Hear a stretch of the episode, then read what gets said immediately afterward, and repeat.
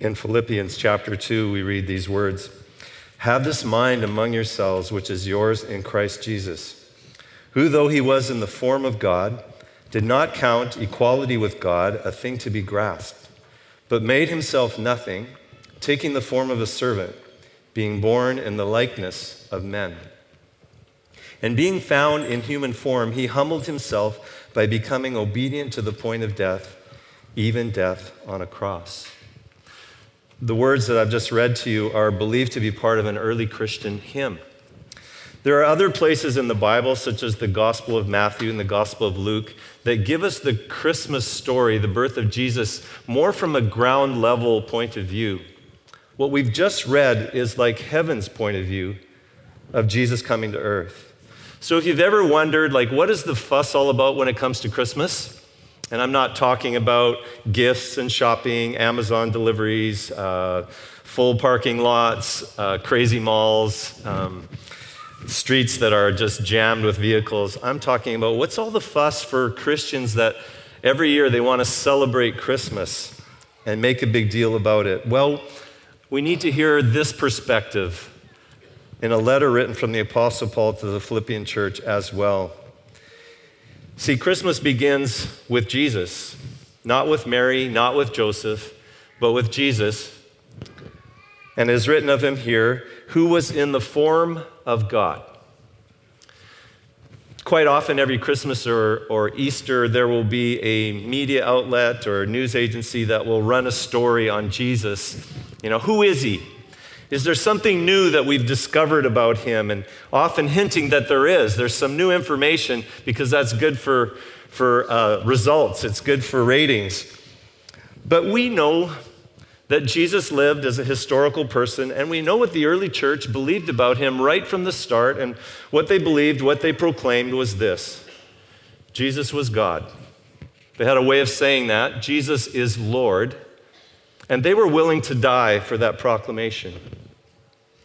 So we read in this hymn Jesus Christ, who was in the form of God. Now, when the writer Paul used that word, the word he used is morphe, which means it's an outward appearance of something that is true. In other words, it's not a fake form, it's a real form. It's truly representing that which lies behind it. So when people saw Jesus, when they heard him speak, when he, when he grew up and he began his ministry, what they saw, what they were experiencing was really God because he was God. And this is what is so amazing about Christmas because of what Jesus, who God is, what he did with his position and his power. This year, we have seen a number of stories that talk about in the news the, the abuse of power, the emergence of the Me Too movement, where men in positions of power have used their position for sexual exploitation. We have seen political rulers who have oppressed whole people groups in our world. There's a reason for the saying, power corrupts. But there's an exception, and it's Jesus. Think of what Jesus does with the power that he has as being God. Paul writes, He did not count equality with God a thing to be grasped. That word grasped can be taken in a couple of different ways. It can mean uh, like a robber would steal something and then hold on to it, not wanting to lose it. Think of Gollum in Lord of the Rings, you know, precious.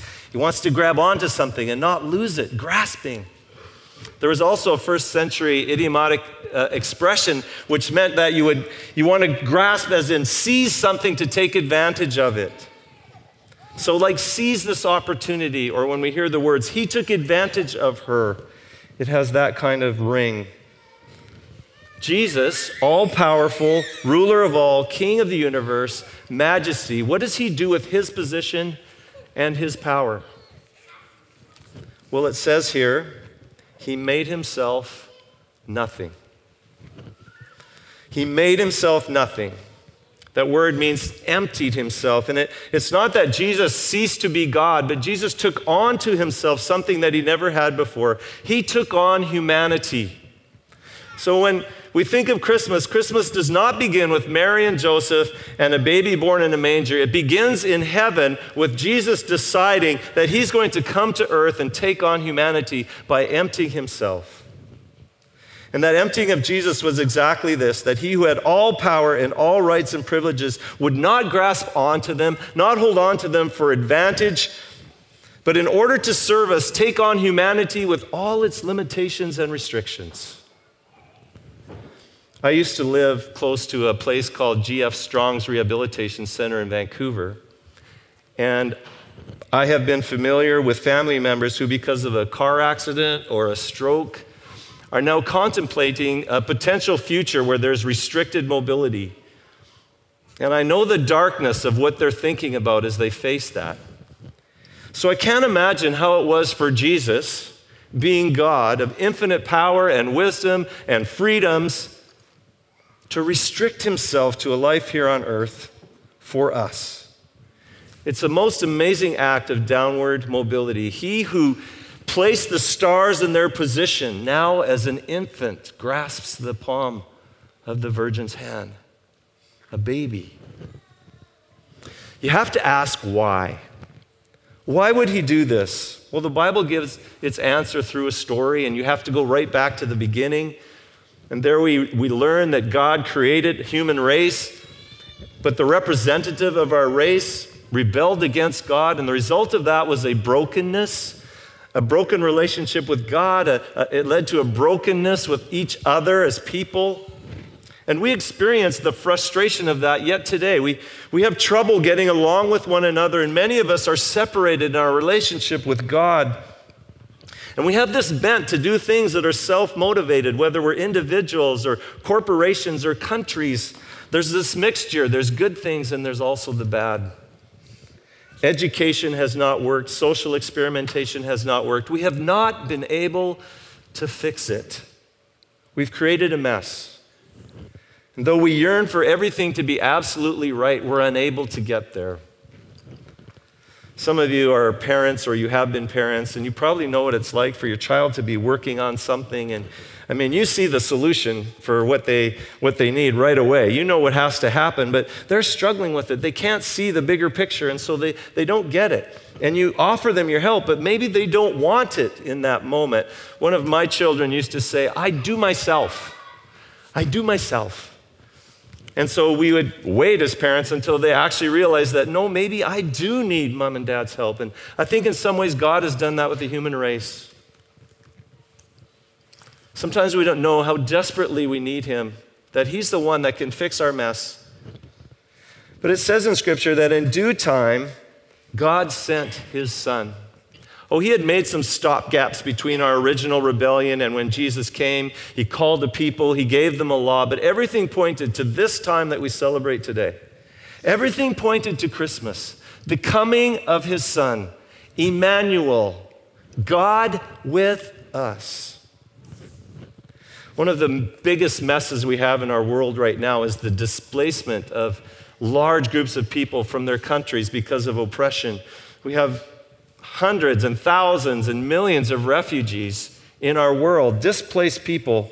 This year, as a church here at Central Heights, we were able to support an organization called Building Leaders for Peace that work with refugees and bring together young leaders, that some who are refugees, some who are from North America, and, and talk about peace and working together. And I've seen some of the videos, they are so moving. But one of the stories that came back to me was how one of the Syrian refugees in Turkey, as they were talking, said, the biggest thing to them was the fact that some from North America came there just to be with them.